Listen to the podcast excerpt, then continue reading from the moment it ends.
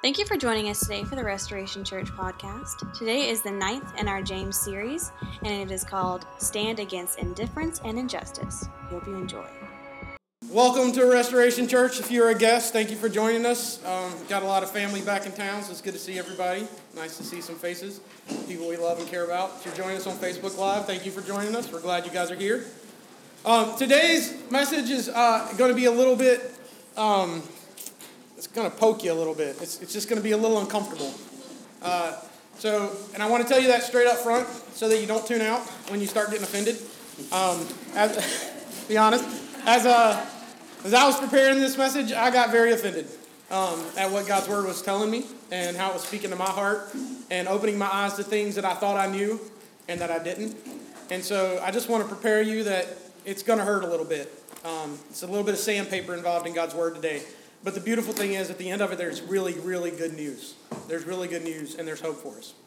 Jonathan Edwards. Maybe some of you have heard who Jonathan Edwards is. He's one of the great preachers um, in history. He wrote a sermon called Sinners in the Hands of Angry God. Has anybody ever heard of that? Yeah, and kind of the story that's told about when he presented this sermon, he presented it uh, in a monotone voice, reading the manuscript from the pulpit, and just kept kept preaching. And when he looked up, there were like tons of people at the altar, like crying and weeping and, and asking God to forgive them of their sins. And then he just kept reading in a monotone voice. He, he, wasn't, he wasn't a guy for exaggeration. He wasn't a charismatic preacher uh, as known by many people. He wasn't a, a guy who used hyperbole to exaggerate that this is the most important text in Scripture or this is the most important thing you need to know. But he did write a sermon called The Duty of Christian Charity. And in it, he argues that there is nothing more clear, nothing more clear in all of Scripture, nothing with more text, nothing with more um, certainty than the duty of the Christian to care for the poor. Yet, when we think about church life, we maybe think about our personal lives, care for the poor is an option. We, we make it into something that we might do or we might not do. When we pass the guy on the street with the sign, uh, we don't look the other way and we just keep driving. We think about it, but we also think about it might be something that the church is supposed to do, right? And that there might be a team that cares for the poor. It might be the deacons, right? There are a select group of people in the church. It's their responsibility to care for the poor. But Jonathan Edwards argues that that's not the case, that it is the responsibility of every single believer. Poverty is a real issue. Poverty exists all over the world. There's a global impact, there's a U.S. impact, there's a Durham impact. And I'll kind of paint that picture for you as we get in today. The World Bank estimates that if, the, if, if someone lives on $1.90 a day, that is like global poverty, right? $1.90 a day. Uh, the World Bank estimates that 9.6% of the population of the world lives on less than $1.90 a day. That's 700 million people. 700 million people. If you increase that to $2.50 a day, anybody want to go with that? Live on 250 a day. Uh, that's half the world population. That's 3.7 billion souls that live on less than $2.50 a day. Most of all the world poverty is, is in five countries China, Bangladesh, India, the, Repu- the Democratic Republic of the Congo, and Nigeria. Most of the world's poverty exists in those five countries. It's all hoarded in one place. In the, in the U.S., 15% of the, world, of the U.S. population lives in, in poverty. That's about 47.9 million people. 47.9 million people. And above, among those 47.9, the vast majority of them, the one that is the, the subgroup that is most affected, are children. 7.2 million people. 7.2 million children living in poverty. In Durham, we're slightly higher than the national rate at 22.9%. Real, real numbers, that's 69,000 people in Durham live in poverty. 69,000. 19,320 are children.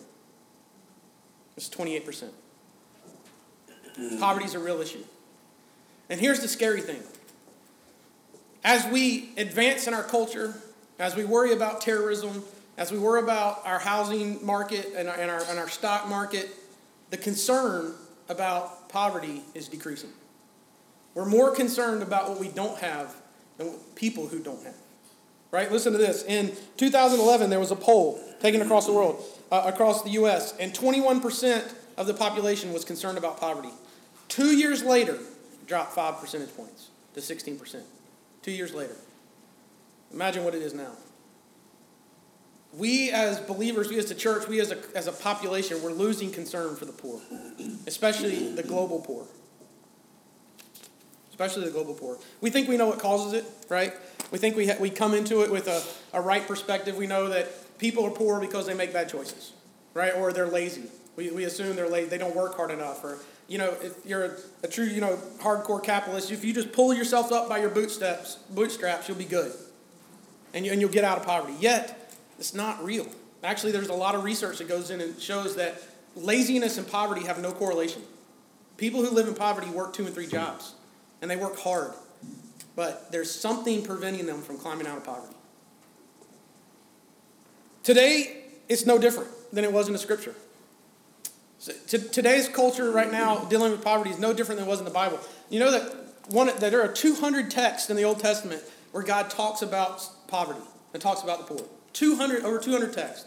And in those in those passages, only 10% of them talk about the reason people are poor is because they've squandered, they've lived foolishly, they were lazy, they didn't they didn't work. Only 10%. The other 10% says that poverty is associated with two things.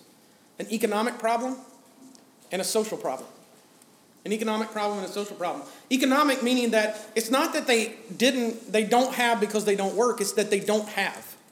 The poor just don't have access to resources, to money, to food, to the things that people who are wealthy have access to.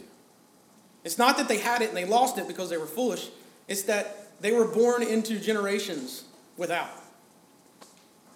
Laziness has nothing to do with it. It's a lack of something that the world finds valuable lack of something that the world can profit off of you for.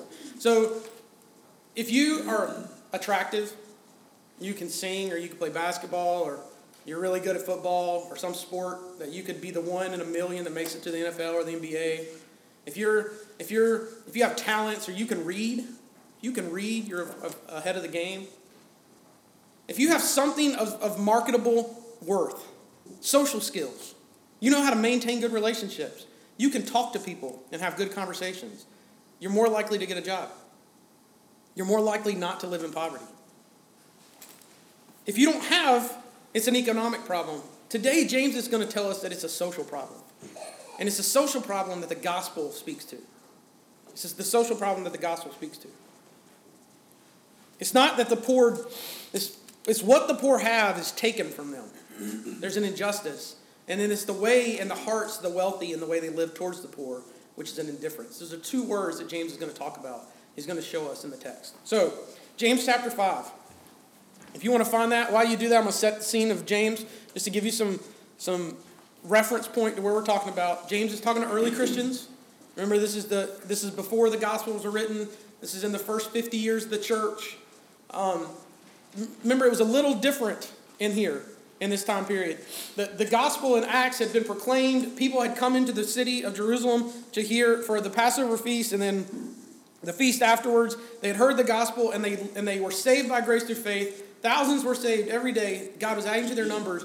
The church was growing exponentially and they weren't leaving and going back. They were staying in the Jerusalem area, right? So they didn't bring all their wealth with them. So there were a lot of poor, there were people without in the early church. And remember, we see in Acts chapter 2, verse 45, we see that Everyone was selling their possessions and giving to one another so no one had need. Right? That was one of the characteristics of the early church. They were doing this because poverty existed among them, among the people of the church. Now, James 5 is going to talk to us that where he is addressing the rich in the church. He's addressing the wealthy, the people who have. Um, there's not a number for that. I, I would say, let's be honest, everyone in this room, we're wealthy. If you own a car, you're in the top 5% of the world population right? I mean, if you have access to transportation, you're in the top 5% of the world population in wealth. Um, it's the reality. You may not feel wealthy. Sometimes I don't, but we are. We're filthy rich. James is going to talk to us today. He's going to talk to us. James chapter 5, verse 1, if you'll read with me. Come now, you rich, weep and howl for your miseries which are coming upon you. Come now, you rich, weep and howl for the miseries that are coming upon you. Now, we're going to stop right there and just clarify God's perspective of riches. I just want to say straight off, first off, God is not opposed to people having possession. God is not opposed to wealth, to the idea of wealth. As a matter of fact, God established the three wealthiest people in the world, in world history. Right? One of them was King Solomon. He had more wealth than anybody can ever imagine, and God had given it to him. He asked for wisdom, God gave him everything. Right? And the other two people he established as the wealthiest people, and even wealthier than King Solomon, we just don't talk about it. But Adam and Eve, right? He created them, and he said, Here's the world. Enjoy. Steward it. Right? So at one point in history, two people owned the world. I don't think you get much richer than that. And who gave it to them? God. They had possession, they had all they needed, they didn't have to work for anything. All they had to do was worship and obey, keep and cultivate. Right? You ask for wisdom, you get riches, apparently. That's the way God's, God's economy works. God is not opposed to wealth. What God is opposed to is the heart that is indifferent to the poor, self focused, judgmental, and, and, and lives in an attitude of injustice towards the poor. That's what God's opposed to. Let's keep going. Verse 2. Your riches have rotten, and your garments have become moth eaten. Your gold and silver have rusted, and their rust will be a witness against you, and will consume your flesh like fire. It is in the last days that you have stored up your treasures. Skip on down to verse 5. You have lived luxurious on the earth, and have led a life of wanton pleasure. You have fattened your hearts in the day of slaughter. You've fattened your hearts in the day of slaughter. Riches have rotten, your clothes are moth eaten, your gold and silver is rusted. What is he talking about? Okay, wealth to the, the people he's talking about is not stock options. It's not how many houses you own. It's not what kind of car you drive. It's not how much money you have in your pocketbook. wealth to the people he's talking about is you have a lot of land and it produces a lot of food. Food is wealth. Food was power, right? It, they were an agricultural community. Food was power. Food was wealth. So if your food is rotten, what have you done? You've let it sit around until it goes bad, right? You've let it sit around until it goes bad. If your clothes are moth eaten, what have you done? You put them in the closet and you don't use them, and they just sit there. So you've hoarded for yourself, and, and, you, and they sit there, and then the bugs get in and they choose hold of them. That's why we have mothballs, right? Keep the moths out. You know, you can say, they don't mess up our clothes. Gold and silver doesn't rust. But what James is using is a word picture to say that when you don't use what God has given you properly and you don't understand the value of it, it loses its value over time. Food rots, clothes become worthless. Nobody needs a pile of gold when they're dead, right? So the people, in, the, the rich that he is talking to, the people who are wealthy, were living with an attitude of indifference towards the poor. There were people all around them, all in their culture, that didn't have food, that didn't have money to buy food or clothing, and didn't have clothing, they were going naked. They were sitting on the streets begging for help, and, and the, the rich were hoarding things for themselves. And they had done it in the last days. They had lost track of God's clock. They have lost track of the fact of what James says earlier in James chapter 4 that we are like vapors, that our time on this earth is, is very minimal. And so we can't, we can't live thinking we're eternal and hoarding for ourselves, thinking we'll never die. But our lives are like vapors. And so when you hoard things for yourself and they become moth eaten, and the people behind you and next to you are, are naked and cold in the street, you're living with indifference. So here's the conviction my closet is full of clothes I don't wear. Right? My closet was full of clothes I don't wear. There's, there's pants and nice shirts, and maybe there's one day I might wear them. You know, if I lose 60 pounds, I might be able to wear those shirts again. But but I hoard it for myself. I want. I, I just gotta have stuff. It makes me feel good that I got stuff. My my attic is full of stuff, just sitting there, coming moth eaten, rusting, wasting away. So that when I die, Zach and Caleb have to go up in the attic and take all the stuff to the dump and throw it away. Right? Like, but we hoard for ourselves. We have this idea, the world has taught us that we need to possess things. And we need to add lots of things into our lives. And, and it makes us feel comfortable and makes us feel good because in that one event that you might want to wear khakis and a nice shirt, you got it. I haven't worn khakis in a year and a half. I wore a suit to a funeral. That's the only time I wear a suit. I got three suits. Why? Have you ever gone to your closet and you've gone through your stuff and you pull out a shirt and you're like, oh, this is nice, and the tag's still on it. And you look at it and it's a large, and you wear an extra large now, right? It's moth eaten, it's worthless, but there's someone in our community that could use a nice dress shirt and a pair of khakis to go to a job interview. They don't have. I'm living with indifference towards the poor, and James is convicting us of it. It might be the case for you. It might be the case for you. God does not give us riches to increase our bank account. He does not give us money and food and provision to make us feel better. He gives it to us to increase our generosity, our giving capacity, what we can get out, right? I, I love listening to Dave Ramsey on talk radio. He, he always, when, he, when people are successful and they pay off their debt and they've, they've, they've worked their whole lives and they've saved money, all, every time he says, wow, you can give a lot of money away now. Right? I mean, he's, he's pushing that. He's like, okay, you've saved a million dollars, good, you're set for retirement. Now you can give a lot away. You can be super generous because God has blessed you. It's not what the world teaches us, right? But that's the biblical principle. God increases our giving capacity when He makes us wealthy. Are we living with that mentality? Are we living with an attitude of indifference? What good would piles of gold be for a dead person? The second word is injustice. The second word is injustice. Now, this, this is, this is going to hurt. Pull out the sandpaper. Cover up whatever you don't want to get scratched. This, this is going to hurt. Verse 4 Behold, the pay of the laborers who mowed your fields and which have been withheld by you cries out against you. And the outcry of those who did the harvesting has reached the ears of the, the Lord of the Sabbath. Verse 6 You have condemned and put to death the righteous one. He does not resist you. Poverty is a social issue. Poverty is a social issue. Let's face it, the systems of the world, the systems of the U.S., the systems we live in are broken. And they're not broken because they had malintent, they're broken because we're full of sin. We're full of self. So the systems get broken to, to benefit those who are wealthy. Then, at this time, the poor uh, couldn't have a voice in the courts right? So the, the laborers who have mowed your fields, the, the ones who have done the harvesting, if you had a plantation and you hired a bunch of poor people for the day to come in and collect all the food and bring it into your storehouses, you owed them money at the end of the day, right? It, as a matter of fact, God knew that the selfishness of the wealthy would say, okay, yeah, I'll get to you tomorrow. I don't have time. I'm too tired. I'm going to go to bed. While the people who are depending on the payment to go buy dinner for their family so they don't starve was waiting. So God knew about this. So in the Old Testament, He set up laws to prevent it. In Deuteronomy 24, 12, and 15, if you want to write it down, go look it up. It, it is wrong to, to withhold the day laborer's food because they depend on it. They're poor and they depend on it. Leviticus 19, 13. Do not hold back the wages of a hired man overnight. They need the money. Ecclesiastes 34, 22. To take away the neighbor's living is to murder him. To take away a neighbor's living is to murder him. To deprive an employee of his wages is shed blood. God knew we would be about ourselves and live with indifference and set up systems of injustice to the poor. So he set up a way to stop it if we would be obedient to him. You know, anybody grew up watching DuckTales? Scrooge McDuck, right?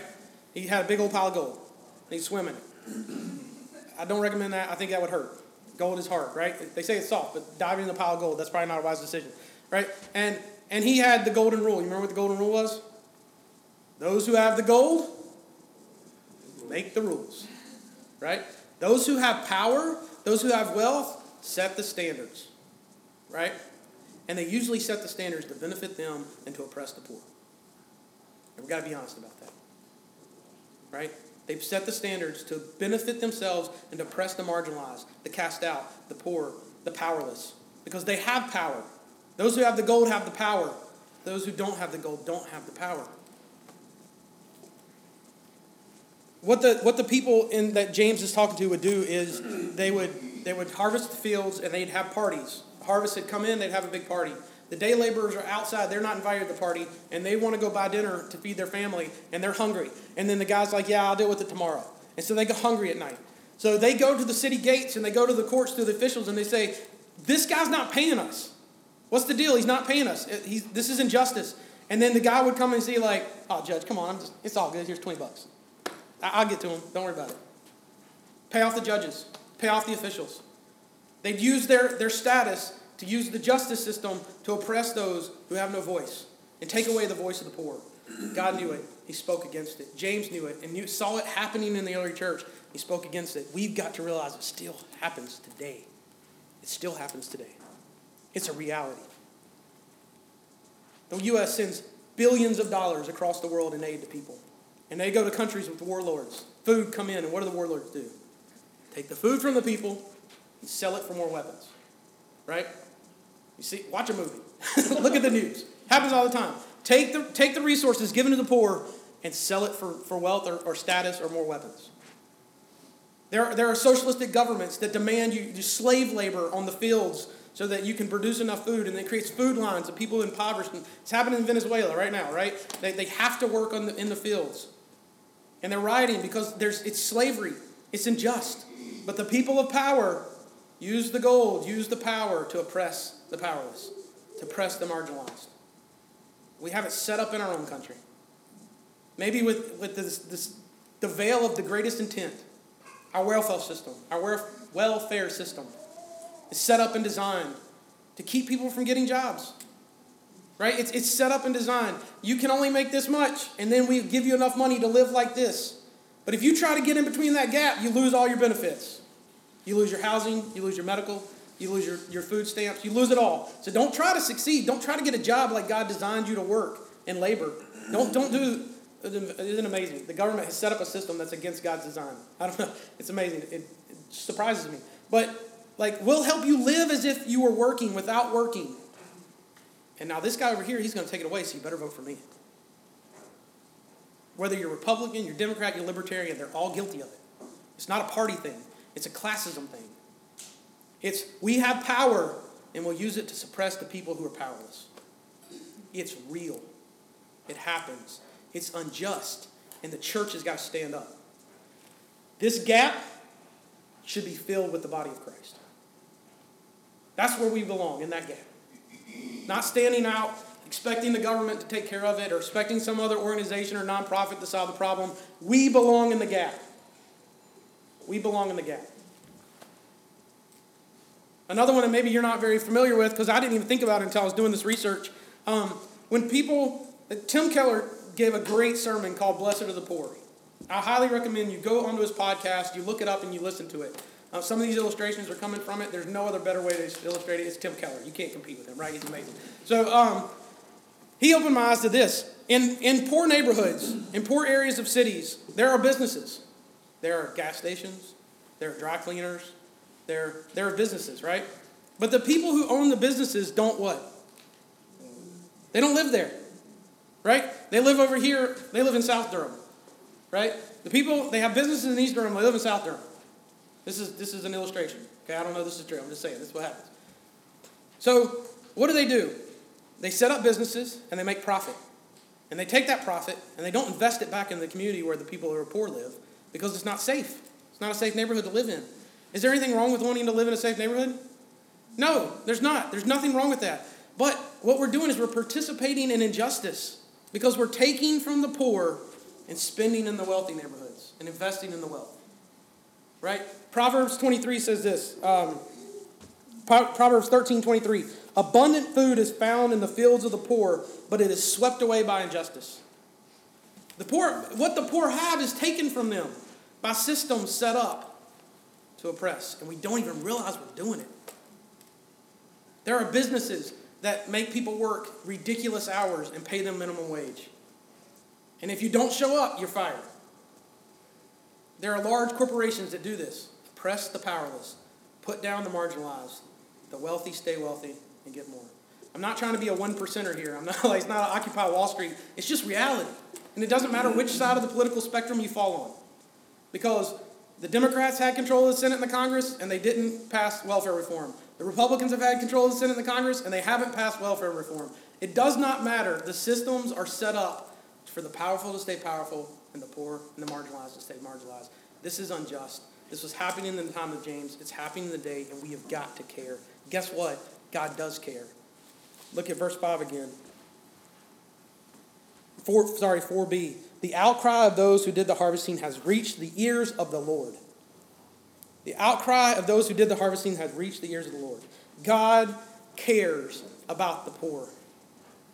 Jonathan Edwards, there is nothing more clear in all of Scripture than the care of God and the duty of the Christian to care for the poor. It's all over the place. You know where we see it? We see it in the good news. Up until now, right now, you might feel a little offended. You might be a little like a little hesitant to, to go with where I'm going. You might even feel like, oh great, more religion. I gotta, I gotta, I gotta change the way I live. I gotta give more money. I gotta get in the gap. I gotta, I gotta do, I gotta do, I gotta do. The more religion, right? Well, let me give you some good news. Let me give you the gospel. Let's get away from religion. Let's talk about the gospel. God cares about the poor. He loves them deeply. So much so that you think, you think in 2008 your 401k took a dive, right? And it lost value. Think about the, the God of all the universe coming off the throne and becoming flesh. You to talk about a value drop?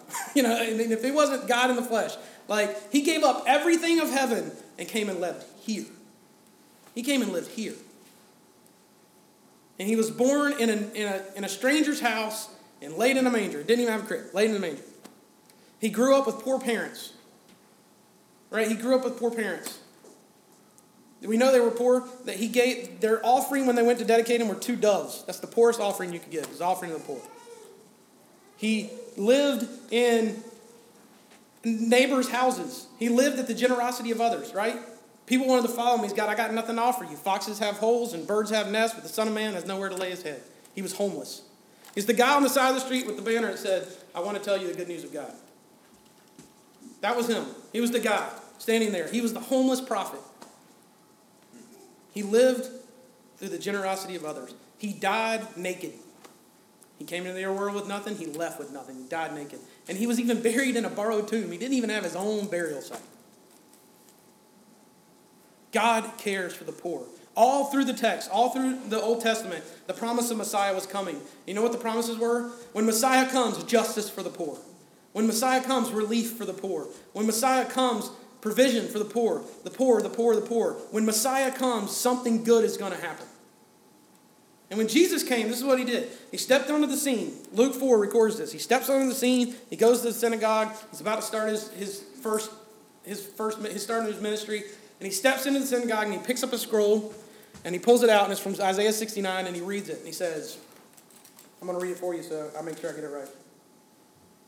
The Spirit of the Lord is upon me because he has anointed me to proclaim good news to the poor. He has set, sent me to proclaim liberty to the captives and recovery of sight to the blind, to set at liberty those who are oppressed. Can I get an amen? amen. To proclaim the year of the Lord's favor.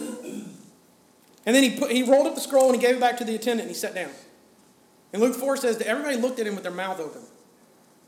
Like, that's an odd thing to read with such authority. And he said, Today, in your hearing, this has been fulfilled. He basically said, Hello, I'm Messiah. You want to know who's coming to proclaim good news to the poor? I'm Messiah. And then he, he affirms it again. John gets arrested. He's in prison. He sends his disciples says, Hey, go, go and ask him. Go ask him if he's really the one or if we should look for someone else, if he's really the Messiah. And he responded to him in Matthew 11. He said, The blind receive sight. Go and tell John this. The blind receive sight, the lame walk, the ones with leprosy are cleansed, the deaf hear, the dead are raised. Amen. The good news is proclaimed to the poor.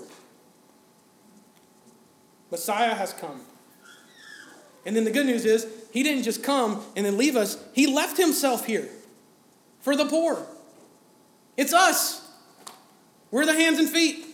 We're the voice. We're the ambassadors. We are the body, the living manifestation of Christ in the world today, in the city. He left himself here through his spirit. And he said, Go fill the gaps. Go care for the poor. Go love them. I've laid it out all through Scripture. I have come to set them free. I've done my work. Go do yours. Go do yours.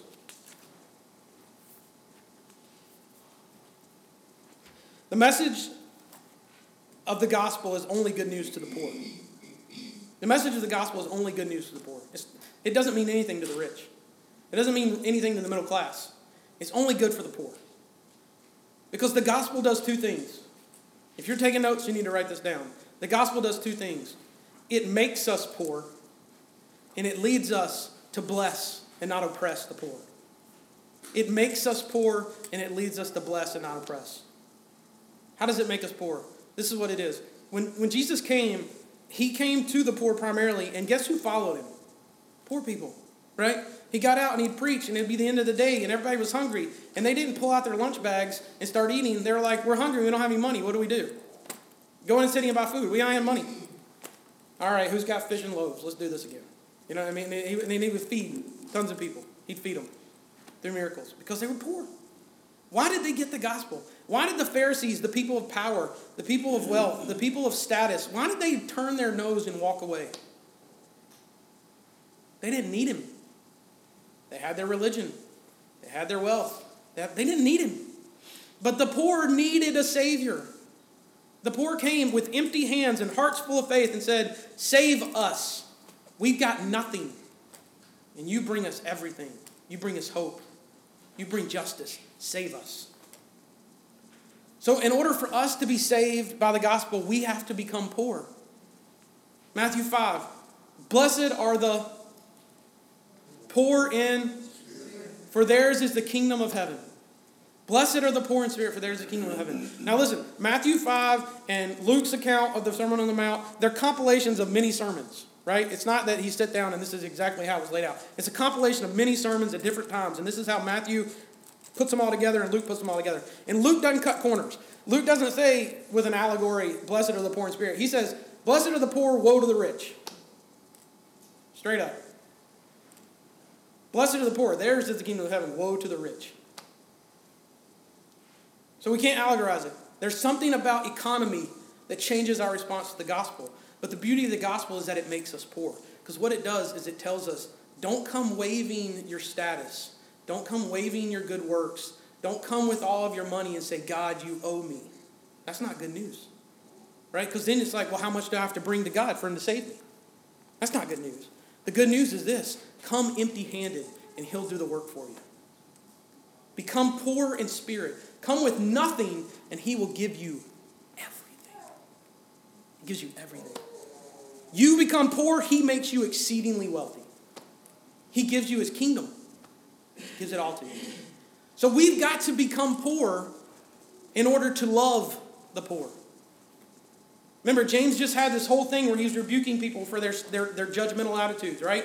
He said, if you think you can judge people because of the law, that makes you a lawgiver, and you're not above the lawgiver. So you need to evaluate yourself in light of the gospel. You need to make yourself poor in spirit so you'll love your neighbor and not judge. And then you think you can just go and plan and, and make yourself successful and live your life and, and, and you've got it all under control. But guess what? Who do you think you are? You're a vapor. You're nothing. You are not the sovereign God. It's not, it's not up to you. God loves, and now he's saying to the rich, who do you think you are living with indifference to the poor? Who do you think you are setting systems to oppress people? That's not what I've come to do for you. Evaluate yourself in light of the gospel, become poor, and then love the poor. Because until we become poor, we don't, we don't look at the poor like us. We go to them and say, You're poor because you're lazy. You're poor because of this. You're poor because of that. I'm better than you. Right? We might have that attitude when we approach the poor. Oh, I, I can't give money to that homeless guy. He'll just go spend it on alcohol. He's an addict. We don't even know it. But we come with judgmental attitudes. But when we become poor in spirit, we realize we have nothing to bring, just like they have nothing to bring. Yet God loves us both. It'll lead us to love the poor. It'll break our hearts for people who are marginalized, who are outcast, who are broken. Ben, I want to invite you guys to come up. I'm going to give you a final thought.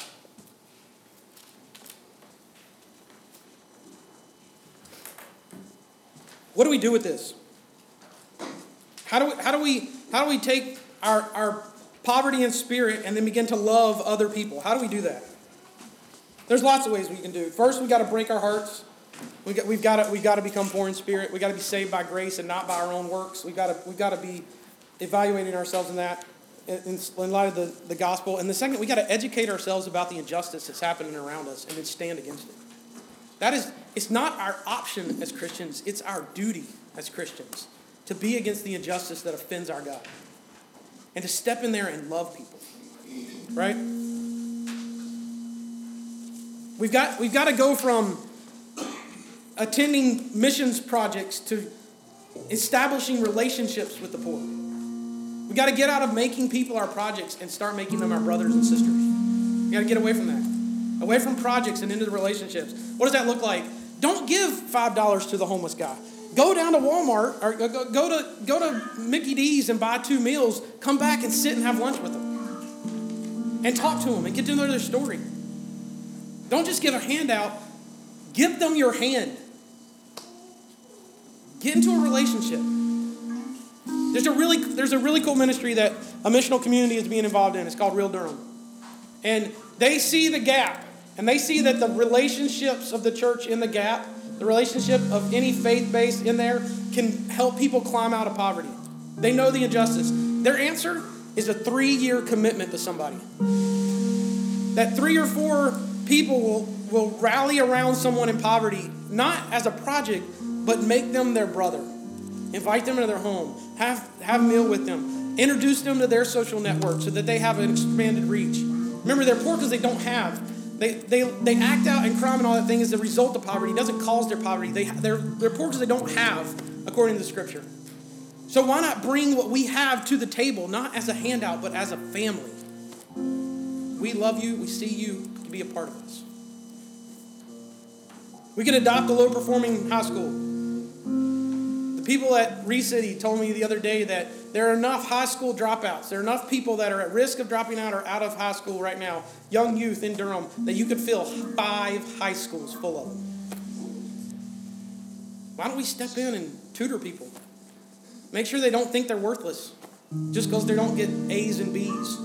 But help them succeed and see the value that God has given them in relationships. We can change our shopping habits. We could change where we live. Maybe God is calling you to move to the place where you're scared. Maybe He's calling you to move into those neighborhoods and love people in relationships.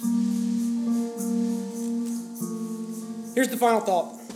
I know I already said I would do it, but here it is. Verse 6 You have condemned the righteous one, you have condemned and put to death the righteous one. He does not resist you. Who's the righteous one? Romans tells us there are none that are righteous. No, not one. No one seeks God. Right? All have sinned and fallen short of it. There's no one that's righteous.